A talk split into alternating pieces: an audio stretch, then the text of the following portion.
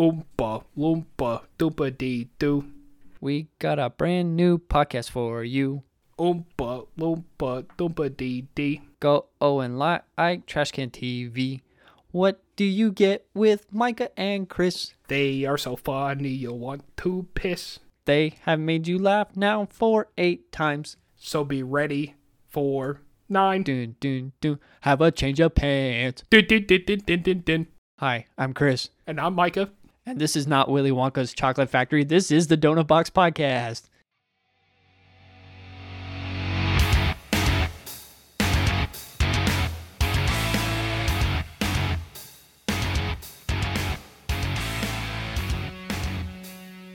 So, Chris, episode niner. We're almost to 10. Yeah, or almost 10 episodes in, we will be having a great celebration for our 10th episode.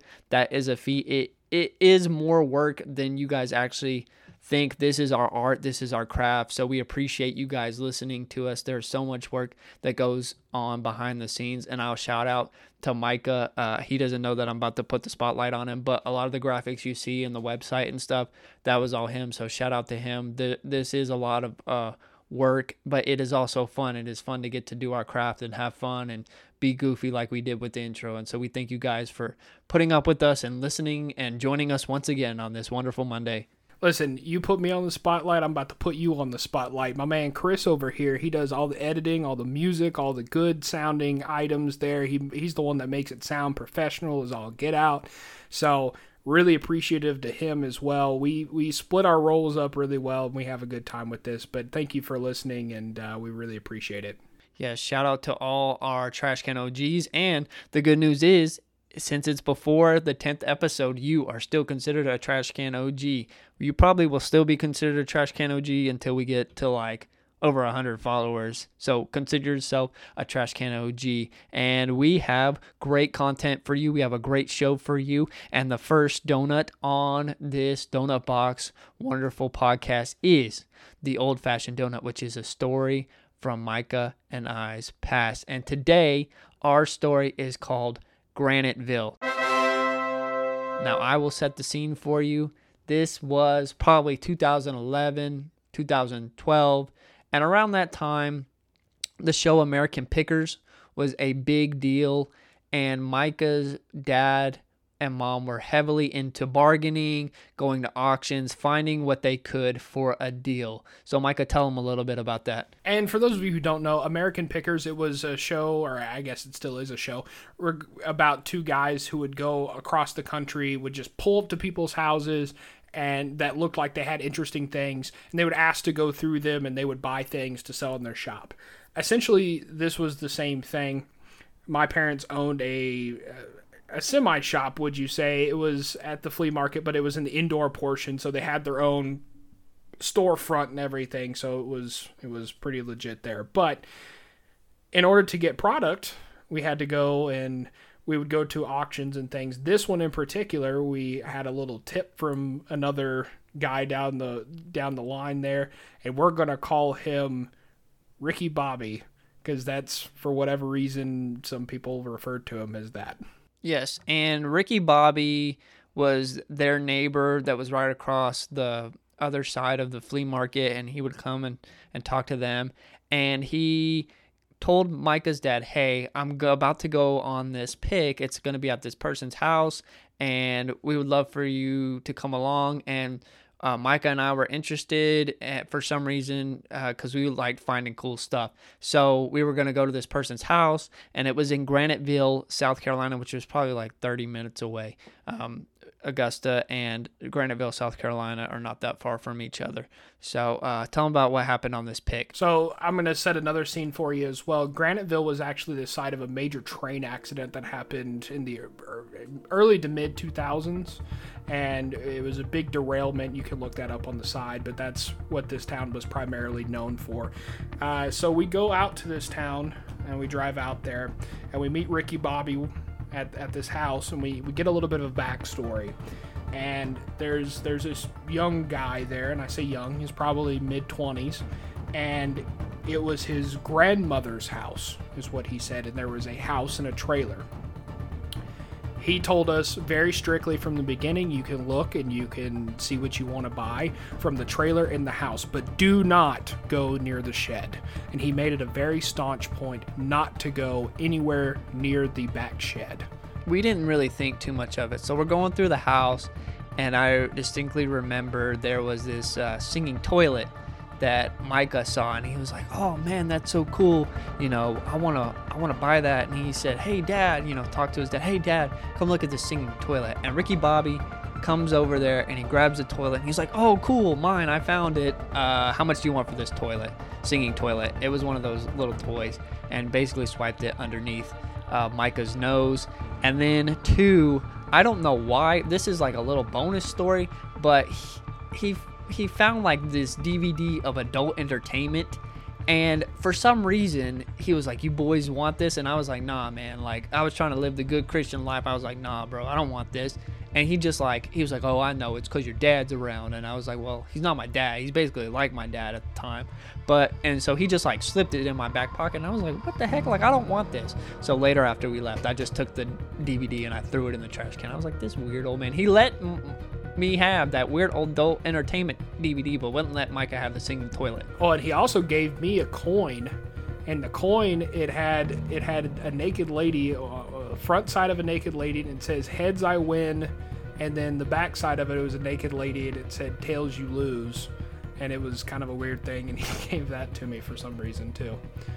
Uh, anyways, so we're in this house, and primarily we were in the trailer portion of the house or of the property there. And when I say that this was a hoarder's house, this was a hoarder's house to the max. We literally, we we soon realized when we got there that it wasn't necessarily we were picking through stuff. It was a combination of we were hauling the junk out of there. So I remember we had to clean out this entire area, and basically what we found in there, we would ask and we would get a price. Which really smart on the guy if you think about it. If you want a bunch of stuff hauled away, just say, "Hey, come pick my house," and you know do that. I digress. So we start going through this house. We start finding these items as if these people, it wasn't just the grandmother that was living in this trailer.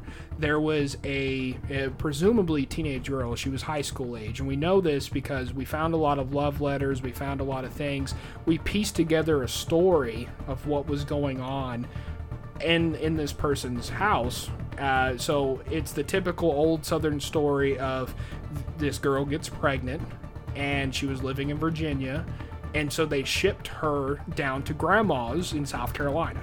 Yeah, and we found this out, like he said, we found um, letters and her high school yearbook, and just it was really weird because it seemed like you know this girl was supposed to like come home, and the grandma was supposed to come home. And it was like they just like didn't come home or they just disappeared or whatnot because everything was like in an exact place. It was it was really weird and like jewelry like IDs, pill bottles. It, it looked, you know, normally when you have a loved one pass away, family members go through the house and they take what they want, take uh, memories, take valuables and stuff. None of that had been taken. And we were reading this letter, and these letters were from her her baby daddy or her boyfriend or whatever and Micah and I like we swiped, you know, I think her diary and some of the letters, and we swiped those because we were like very interested about this story. But it was very weird, and I kind of got like weird feeling when we were in there, and it was like, man, something is not right here. It, it started off we we started off in in the grandmother's bedroom, and we found like he said we found jewelry we found her we found her ring we found a, a, diamond ring in there and we found her wallet full of you know, credit cards, everything like that. And so we thought it was the right thing to do to go to the grandson and say, hey, you know, maybe you want these items. I don't know if the ring is an heirloom or if any of these items you want to keep. And he said, nope, nope, everything has a price on it. And he made it seem like, and as far as her wallet and things, he was like, no, you can have that. We're like, but it's full of credit cards. He's like, yeah, you can have it. Yeah, it was super shady. So we go through all this stuff and um, we're trying to leave and when we got in the car, because all four of us, Ricky, Bobby, his dad, uh, me and Michael, we all rode together, and we like we kept circling back to the house, like unintentionally. Like we would take a turn, and they were like, "I know that we turn left here and we kept going in circles and it would, every time we would we would circle back to that house and it was like man like something is keeping us here like we can't like leave for for some odd reason and honestly i got like a weird feeling i think that something happened to grandma and the guy was very adamant about hey do not go in the shed I think something happened to grandma and the granddaughter as well because literally all of their stuff, it looked like they dropped off the face of the earth. Like it looked like they were there and then they just dropped off. There was no no movement or anything like that of any of the stuff. But uh, to his point, we were driving around and we kept making this ginormous circle and uh, a part of and of course it's at night. This is at night. It's dark. I remember it was behind the post office area and it was it was around that area and so that's that's how we knew it was the house is because we kept coming back and we're like wow there's the post okay there's the house too. And i remember the other eerie part was the circle we kept making we kept going by the house and then there was a placard where that train accident had happened and i remember we kept passing by where the train accident happened like over and over and over again. And i mean it correct me if i'm wrong it, memory might have served me, you know, Uncle John's fish gets this much bigger each time. But I remember it was like four or five times. It wasn't like once or twice. Yeah, it was several times, and we even made the joke of, "Man, I guess we just can't leave here because." It, you know, even his dad said something. He was like, I, I know I've been here before, but we, you know, we took some of her diary and letters because it was like an interesting story. Like some of the letters were like, it wasn't just the gushy teenage stuff. It was like some deep stuff in there. And so we were like reading them at the Mexican restaurant that night and like piecing together, like you could get pieces of this girl's life from her, her letters. And it was very interesting and it was very, it was very weird just a weird time. So that that's the time about Graniteville. Do you have anything else to add on that? The last thing I'll put is Chris and I have talked about this years later. We really, really think that either that wasn't her grandson or it was, and there was something there was something way more going on there. We we might have stumbled on, you know, some murder scene that we really weren't aware of. And so that was that was really interesting. But we think back and uh, very very interesting time. But that that is the Graniteville story. It was very eerie for sure. So this next segment is our brand new segment, and it is called the Bear Claw.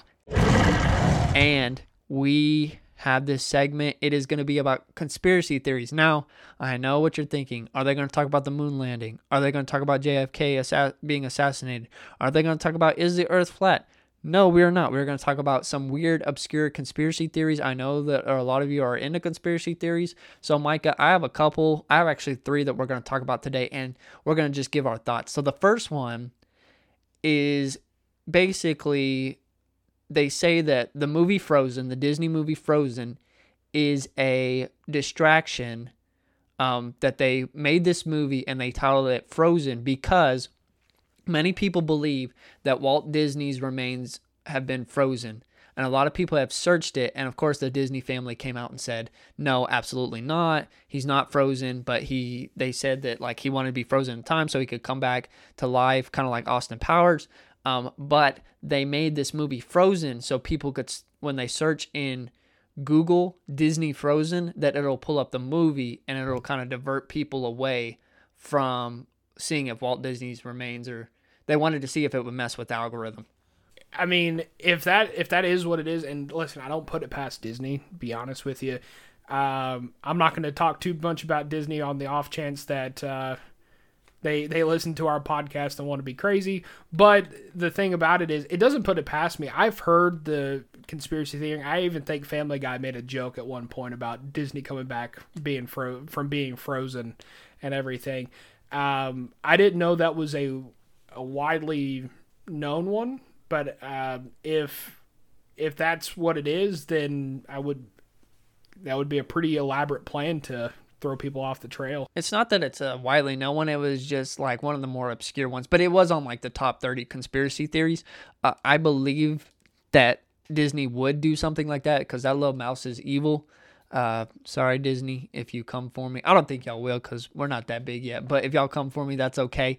Uh, but I do think something like that. It kind of sounds like something that Disney would do to cover it up because they wanted to mess with the algori- algorithm. So, uh, do you have anything else to say on that? Yeah, personally, uh, if here's what my gut tells me. My gut tells me that Walt Disney might have done that in the past, but I think that it, it failed. You know, probably scientific technology. Maybe somebody can be frozen now and and be brought back reanimated if you will or whatever you want to say but i think he was frozen and the freeze killed him if if any if that actually happened I think, well, never mind. Captain America was frozen and he came back, but that's a whole nother thing. All right, our second one is people say that Paul McCartney died in the 60s and that the Paul McCartney that is now that you see on tours, it was just a look-alike that the Beatles hired and they made like references to it in their songs. Now, I've heard a couple people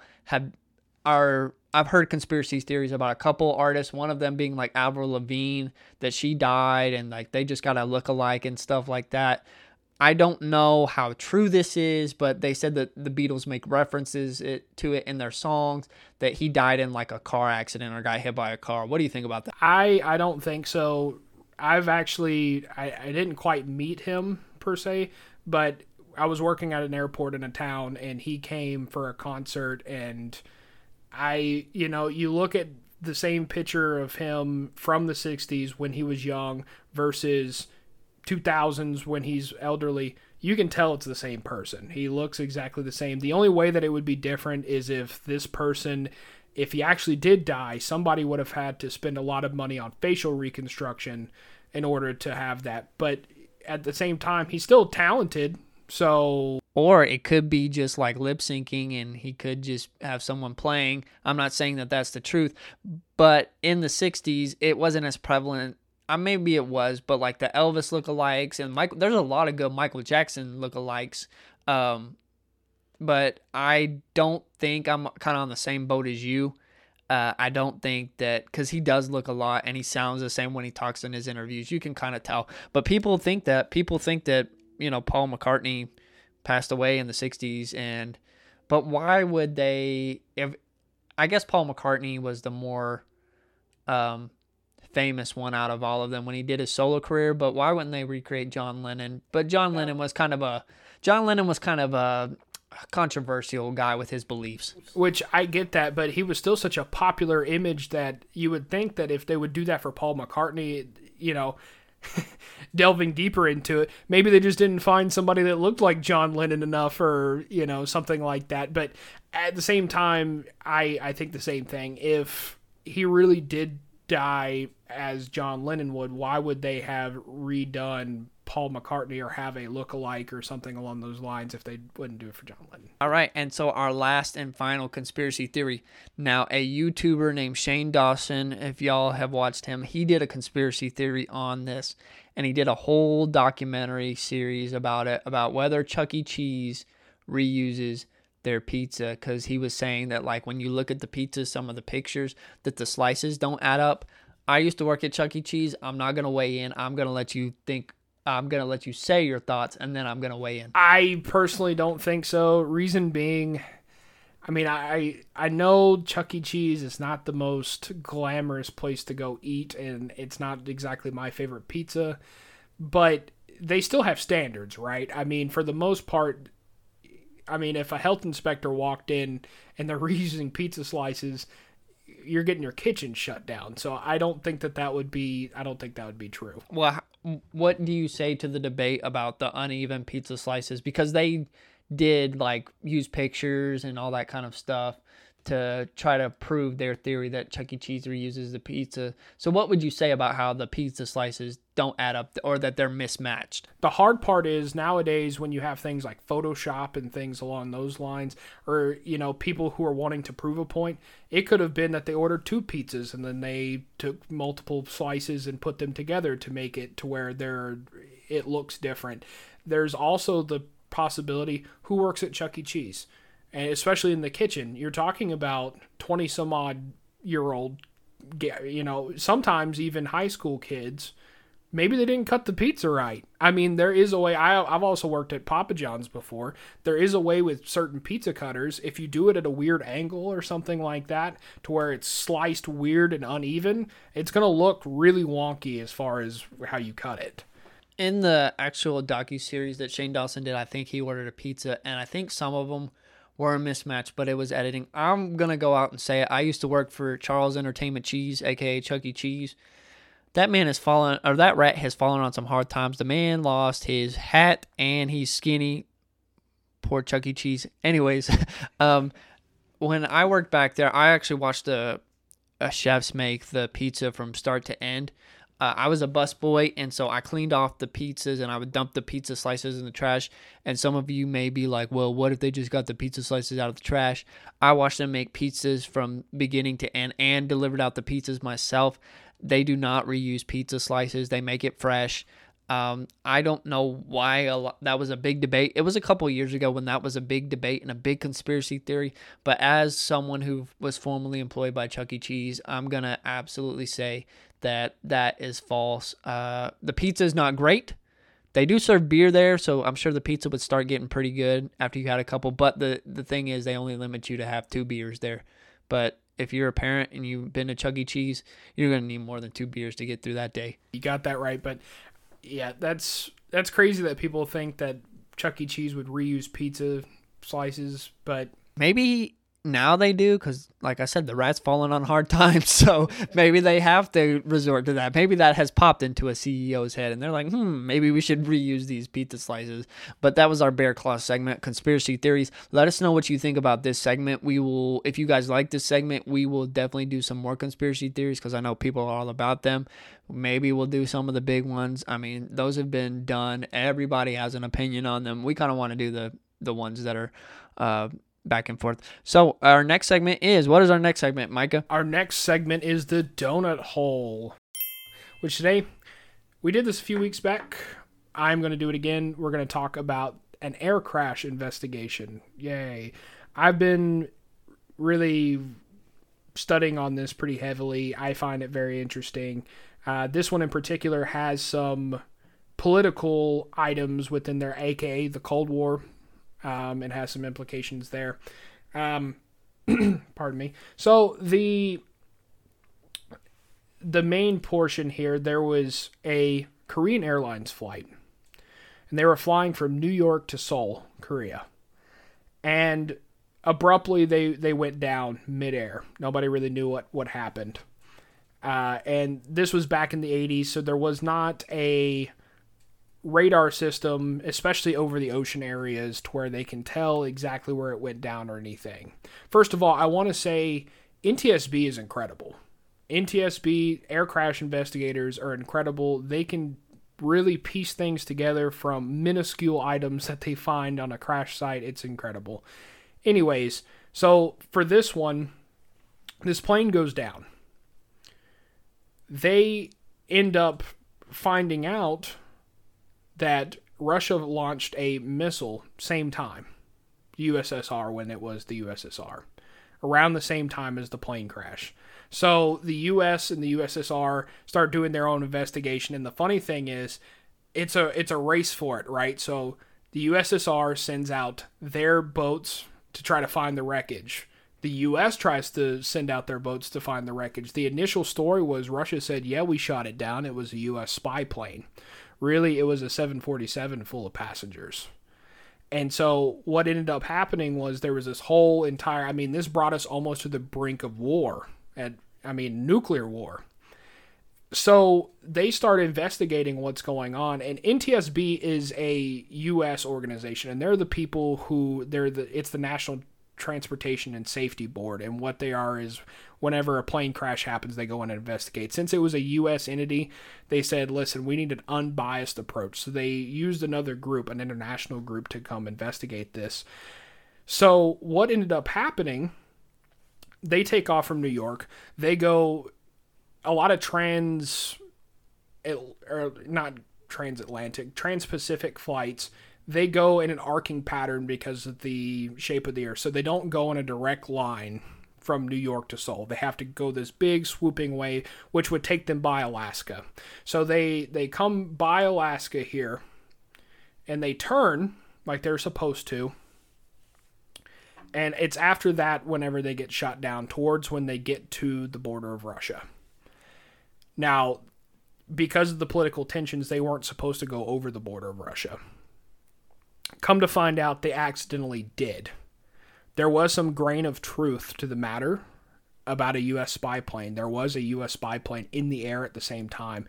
And because radar was so finite at that time, the two planes crossed at a certain point. So once the two dots left each other, they couldn't tell and discern which one was the actual spy plane and which one was the actual passenger plane.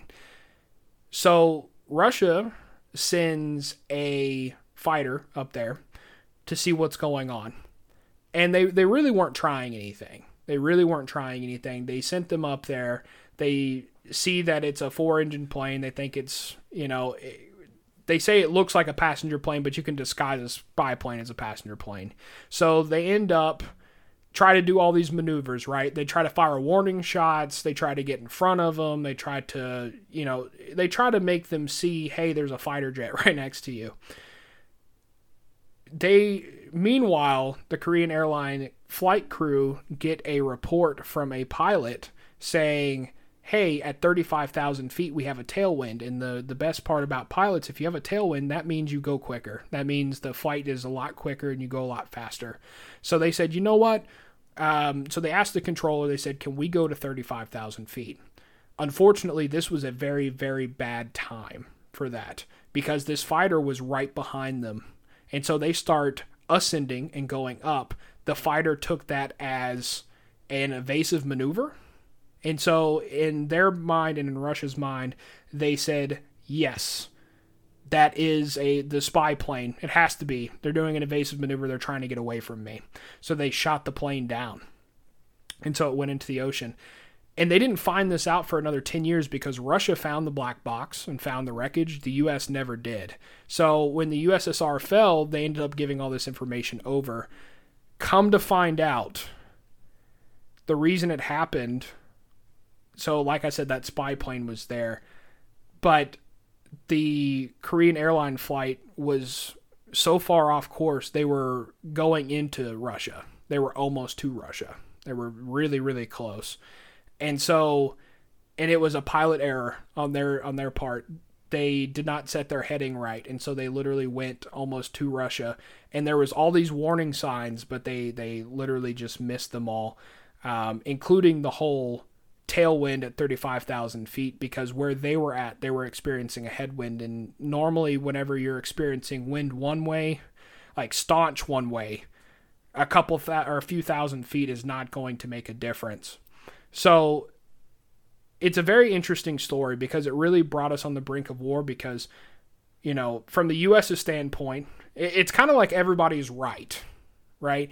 Everybody feels like they're right the U.S. is like, how dare you shoot down a civilian plane? And they're like, how dare you send a spy plane?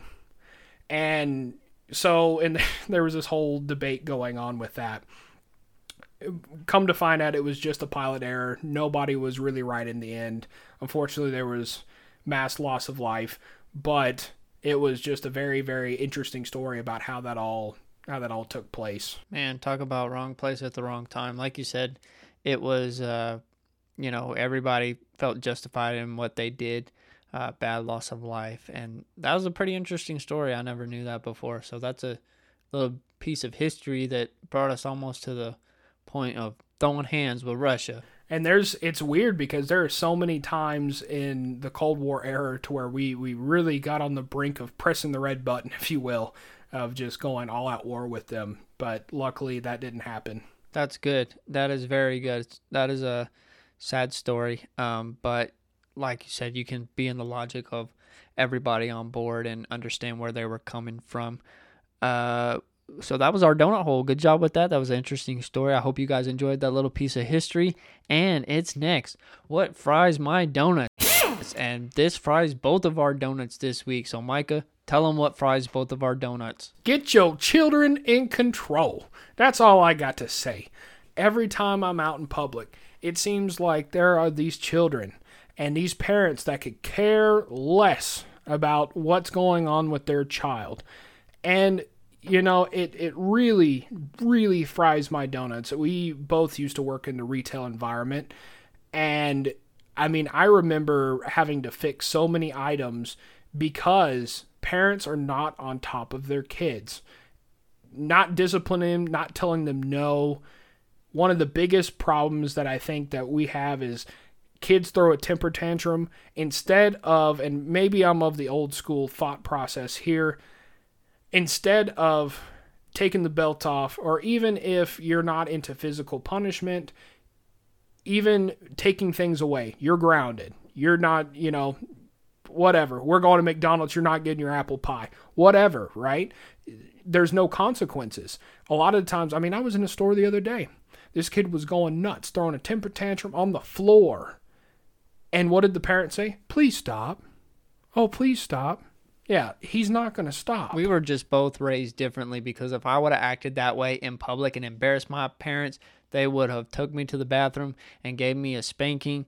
And I don't have kids. Micah doesn't have kids, but I was a children's pastor. I still serve uh, with kids elementary age, and he's right, man. Like parents just let their kids get all everywhere and just in everybody's business. I mean, I was bowling, you know, a couple weeks ago, and these kids were like in our lane, like just didn't care, like.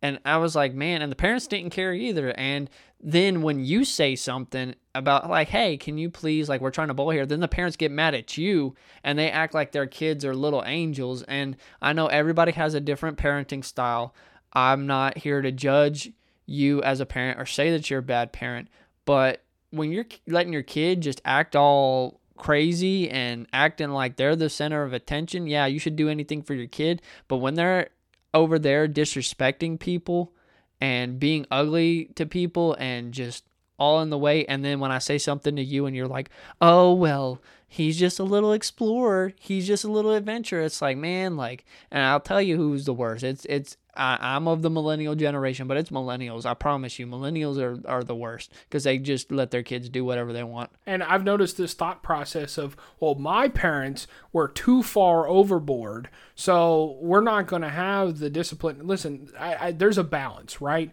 You don't want to you don't want to scold and do things to your kids to where they're just under a thumb the whole time. But at the same time, you want to have them to the point. I mean, I'll put it this way my parents, if they told me to stop, I knew what the consequences were. And I knew that if I did not stop, what was coming. And the thing about it, it doesn't seem as if nowadays kids have that consequential back backing of oh man if i if i do this you know i'm going to get in trouble yeah tell them about the the time that you and your girl were out and that kid oh yeah so i mean we were me and me and my lady were out. We were having a date, just the two of us, and we were at Red Robin, and you know we were sitting in one of these like half booth things, and they these kids were just running around, and it was the table next to us, and all of a sudden this kid walks up and starts taking fries off my girl's plate, and so I you know I tell the kid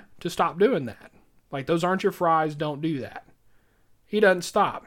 So what do I do? I turn to the parents and I say, listen your kid is taking food off of my girl's plate. Now, if you're going to pay for my meal, that's fine. But if you're not, you need to tell them to stop. They got upset at me for that. That's ridiculous. Listen, I'm paying for the meal. Not just not just your kids taking fries from my plate, not just the sanitary portion of that, but just the principle of the matter of you're sitting there and it's not like they didn't see. It's not like they're not over there actively looking and seeing what's going on. Uh, uh, other thing that gets me too, it's on planes too. I've noticed that on planes. They'll let their kids scream and scream and scream, and they'll be sitting there reading Sky Mall or something. And it's like, dude, your kid is screaming right here. You need to tell them to stop. I understand we're on a plane, right? And there's, you know, pressure changes and your ears are popping and all this stuff. But you can't scream. You're in a public place with people you have to learn there's a time and a place for things like that. And even if you feel this way, you need to bottle it up because guess what? There's you got to share the space with other people. Kids are are raised nowadays that the world's my playground. I can do whatever I want. There's no consequences. Kids, there's a point where yes, let your kids be kids, wander, play, whatever. But in the grocery store, I've seen kids play hide and seek in the paper towel aisle, and they've just moved all the paper towels and thrown it on the floor. And these are like 10 11 12 13 year old kids and i'm sitting here like man like where's your parents? And and parents you can't just give your kid uh, a screen and then expect it to be a babysitter. And two stop dropping your kids off at school and expecting the teacher to be the babysitter because teachers do not get paid enough to deal with the bull crap of 30 kids. And they got 30 kids and all of your all the kids quote unquote are perfect little angels. No they're not absolutely not. And you're like you said they treat them like babysitters uh, to your something else too. Sunday school teachers don't drop them off if if if you go to church. Don't drop them off at sunday school and be like oh yeah here you go pastor chris have a good one. And the thing about it and you know not have any sort of consequence if pastor chris comes and tells you hey you know he was a problem today or she was a problem today don't just brush that off. We're trying to make, and like he said, we're not parents, but however, we're trying to make these kids, the kids are our future. If we're raising them this way to be so loose and easygoing and whatever you want to do, we're going to have major problems. Yeah, exactly. I will end this segment with saying I love kids. Uh, I wouldn't be uh, serving and helping out with kids. I love kids and I want to help them, but it's just the little things that I, I notice and it's it's it's the parenting where they just don't care. So Mike like Micah said, get control of your kids, man. Like for real, get control of your kids. It's real easy. Just have that consequential background. Let them know that if there is something that's going on and that you don't like as a parent, that hey, we're going to stop it right now. Exactly. And I know that we'll catch a lot of flack with this. Well, you don't have kids. You don't have kids, so you don't know. No, but I see how it goes and trust me, trust me, there there are things that could be done better. So that's what really fries our donuts this week. Uh, next week, tune in to see what fries our donuts. Uh, this next segment is our mystery donut, and we are going to play a game. So this game is an improv game. The mystery donut is the improv segment. This game is called ABC game. So how it works is one of us will start off and we'll have to start our sentence with the letter A, and then the next one will have to start with the letter B. The next one will have to go C and then D and back and forth. If one of us stops or hesitates or can't think for more than three seconds or four seconds, then they will lose a point, and then we'll pick back up with the letter so if we stop at H, then we'll pick back up at H. Does that make sense? So I'm just gonna ask this: We're doing the whole, so we're having to pick a whole sentence with the the first part, or are we just saying one word and then the next word will be picked up by the next person with another letter? No, you have to say a whole sentence with starting with that letter. Does that make sense? Yeah, and then are filler words allowed, like and or? You can say and or, but you can't start a sentence with and or but or or or. That works. That sounds really weird. Or or. Anyways, do you want me to start or do you want to start? It, on your mark, get set, go. All the children on what fries my donuts really fry my donuts. Baklava is not my favorite dessert. Can you send me some of that baklava? Don't ask me for no baklava now. Excuse me about the baklava. I don't want to say what I was at for F. All right. We'll pick back up at F. All right. Your turn. We can keep it going. Okay. All right. So we're starting back at F. Fool, what makes you think I got baklava? All right. We'll start back at G. Get the heck out of my face with your stupid baklava. How many times are you going to say the word baklava in this segment? I told you to go out to the car and get my keys. Just tell me how many times you're going to say baklava. Keep asking me about how many times I'm going to say baklava, and you'll find out. Listen, baklava freaking sucks. May I help you out to the door? No, you may not. Please Get out of my face if you're going to insult my baklava. Questioned me about this baklava one more time. Really?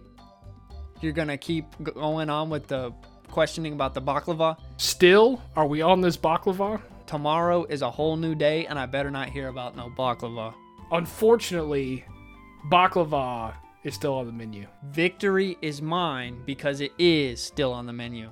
What's your deal with baklava? Why do you like baklava? X-rays come out tomorrow in in class, and I hope you bring some baklava. You and you talking about your baklava. Zip it about my baklava. And that was the ABC game. I don't, I don't know how it became baklava the whole time, but you know, it sometimes it happens in improv. Also, something we learned about improv today. Apparently, I don't know my ABCs besides in the song full on, so I gotta gotta practice that. Apparently, wow. Well, it is almost time to take this donut box out to the trash can, and we are going to help make the rest of your week with our special Eclair donut. And I went first last week, so it is your turn for this week. What did you got this week? Today, I want to talk about the difference between value and success. Now, we all strive to be successful, and each person has their own definition of success. But you don't want to be a person of just success. You want to be a person of value. You want to be a person that is remembered as a person of character and have and having strong morals and values. I've been thinking a lot lately, and this is a little deep. I've been thinking a lot about um, life when it's over. How are people going to perceive me after it's over? Reality, it doesn't matter because you won't be there. However, me personally, I want to leave a legacy. I want to leave a legacy, and I want to have people remember me well. And so the thing that I've been thinking about, I've been striving so long, and this is this is a very personal one, but I don't know if there's somebody out here that's going through the same thing. I've fought a lot for my success, and my definition of success has changed. The reason you want to go for value instead of success is because your definitions of success can change, but values and morals and the right thing to do does not. That is a rock and a foundation that you can stand on versus a vision of success or even happiness that is an ever changing perception and field, and that is something that only you perceive.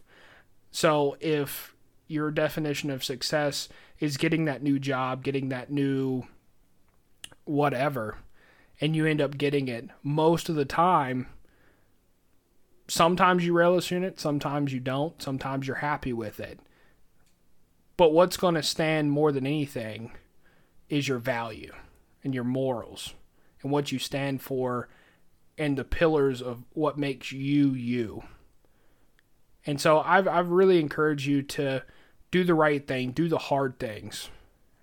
Think about how people even if it's you got that new job, you feel like you're successful and you you've reached that pinnacle of success. You've got the job that you want. Remember to do the right things because you never know when that last job you're going to need it for something. And if you did the right thing the entire time, you can use that to your benefit later on. And people will always remember you in a certain way. And I'm just going to say one thing. I left Georgia to go to Texas at one point. And you know, I I am a Christian, yes. And you know, did I did I necessarily do all the right things by the Christian standard and everything? You know, I cussed. I said some things I probably shouldn't have said. You know, I, I've done things that I probably shouldn't have done. But I remember something very, very striking when I left that everybody said one thing that I'll always remember about you is that you were strong in your morals and your values and you knew where that line was and how far you were going to go before putting that line down and saying, no, I'm not going to do that. And so I just want to encourage you to hold your lines, hold your morals and values because people see, people people see that kind of thing. And they're going to remember you well and you never know when that's going to come back or you can use that to your benefit in the future. Right, and you never know who you're going to have to work with in the future, and that's why it's important that you leave on good terms and you don't burn those bridges. Um, and like he said, uh, people see more than you think. Uh, sometimes actions speak louder than words. My eclair my positive advice uh, for this week is put yourself in other people's shoes. Uh, there's a saying in To Killing a Mockingbird, and it's it's a quote that I really try to live by. Is uh, you never really know what a person is going through until you take a walk in his shoes and understand, jump in his skin and, and crawl around in it and, and know what that person is going through. Um, this has helped me a lot in my life because it's helped me to not be so offended easily. It's helped me in how to talk to people when people make me mad. It's helped me be a better leader and a better communicator. I'm in management and leadership. And when I first started in leadership, of course, uh, whenever you get that first leadership job, you want to just go guns a blazing and fire everybody and, and talk down to everybody. And I learned that was not the best way to do things. When you go and you fire at people and you come at them sideways, more times than not, they're not really going to hear you. Um, and you have to understand there are sometimes there are reasons why people do certain things and when you put yourself in other people's shoes you uh, you're less likely to judge them and you're less likely to come up come at them incorrect. So every time i have to talk to an employee about their behavior i have to s- sit there and i say you know what? Let me put myself in their shoes. If what i'm saying is gonna hurt them would i want that be said to me? No. And also too i used to be very judgmental person very judgmental. I would look at per- someone and be like oh they don't have a job and I'd be very judgmental. But that God has humbled me and put me in seasons where I didn't have a job. So when you put yourself in other people's shoes, you get to see things from their perspective and it helps you be a leader, better leader and better communicator. And everybody's going through stuff, so put yourself in other people's shoes. And something I'll add on that: when you put yourself in other people's shoes, especially when he's talking about in a leadership or management role, or even you know in in a point in life where somebody is down and they need to be picked up, that's almost a lead position because you have to you're trying to lead them out of a spot where you're at. To, to put yourself in their shoes and to be compassionate and empathetic to what's going on you also have a connection to them. You also draw a connection to them. If something happens to them and, and, you could talk to them about it and say, oh, this is what's going on, and you can understand where they're coming from, now you automatically have a connection and you're able to help them through that connection a lot easier. Yeah, so lead by example, put yourself in other people's shoes. Uh, we did a little bit of the plug at the beginning, but like us on TV, trashcan.com. That is TV, trashcan.com. Like us on our social media pages. Um, we enjoyed having this time with you. Uh, we cannot say some of the jokes that we want to say because we have sponsors, as Steve Harvey says. Just kidding. But if you'd like to sponsor us, that would be great because we need sponsors. See how I did that little plug there. Thank you so much for listening to us. And I'm Chris. And I'm Micah. Y'all have a wonderful, wonderful week.